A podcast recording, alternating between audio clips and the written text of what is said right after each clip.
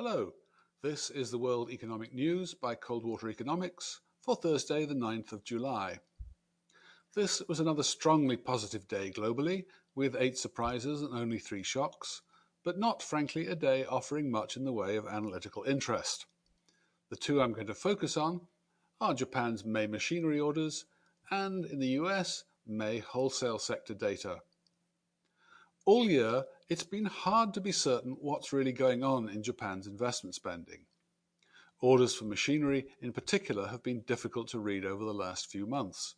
In March, core private machinery orders fell only 0.7% month-on-month, which was much better than expected, all things considered, but fell back 17.7% month-on-month in April, which was worse than expected.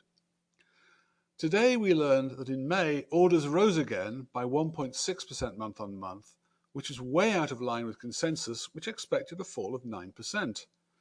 In total, foreign orders were down just over 30% year-on-year, which left total domestic private sector orders down only 9.8%. Within this volatility, it's not easy to spot who is really doing the spending. The monthly sector results are inevitably lumpy. In May, the big rises for manufacturers were coming from, wait for it, non-ferrous metals, textiles and F&B, which looks less like a coherent investment story than the result of a lucky dip. However, if we take the first 5 months as a whole, various things become clear.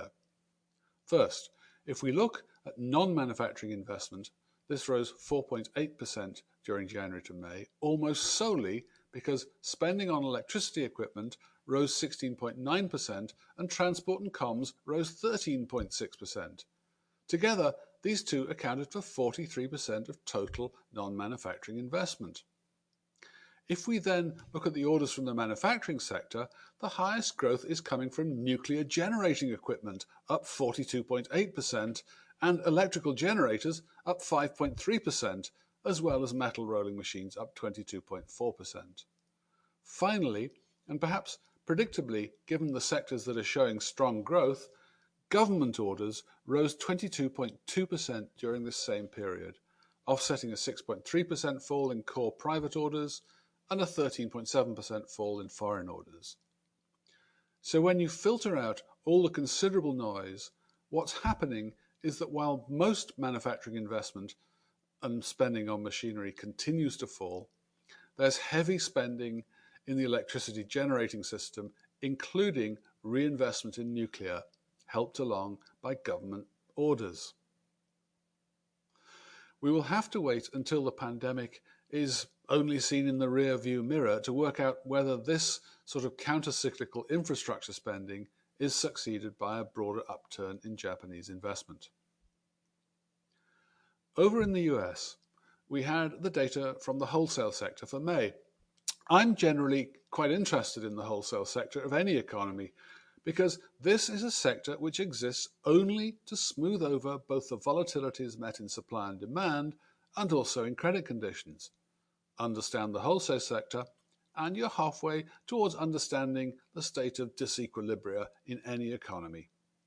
Anyway, in May, wholesale sales rose 5.4% month-on-month, whilst inventories fell 1.2%, and this was enough to cut the inventory-to-sales ratio from 1.63 times to 1.53 times. And whilst 1.53 is still significantly higher than the 1.35 average in 2019, this was a bigger and earlier decline than I expected. Durable goods sales rose 9.3% month-on-month, whilst inventories fell 2% month-on-month, which cut the inventory sales ratio for durables to 1.87 from the 2.09 seen in April. And it's worth taking special note of what's happening in the auto industry supply chain, because it's the auto sector which globally has been most dramatically hit by the pandemic and seen the biggest and most troubling build-up of inventories. In May, wholesale sales of autos jumped 23.4% month-on-month, whilst inventories fell 5.1%. The impact on the inventory sales position was dramatic, with the ratio falling from 2.84 times in April to just 2.18 in May. Once again, this is by far a sharper and earlier response to what seemed to me like the most vulnerable sector than I expected. Well, that's it for today. The Coldwater Global Shocks and Surprises indexes remain solidly positive, and tomorrow, like the rest of the week, looks relatively quiet, so I'm going to sign off now. Thank you for listening, and if you got something out of it, please help spread the word about the bulletin in any way you feel like. If you'd like to know more about Coldwater Economics, please feel free to contact me, Michael Taylor, on mjtcoldwater@fastmail.com.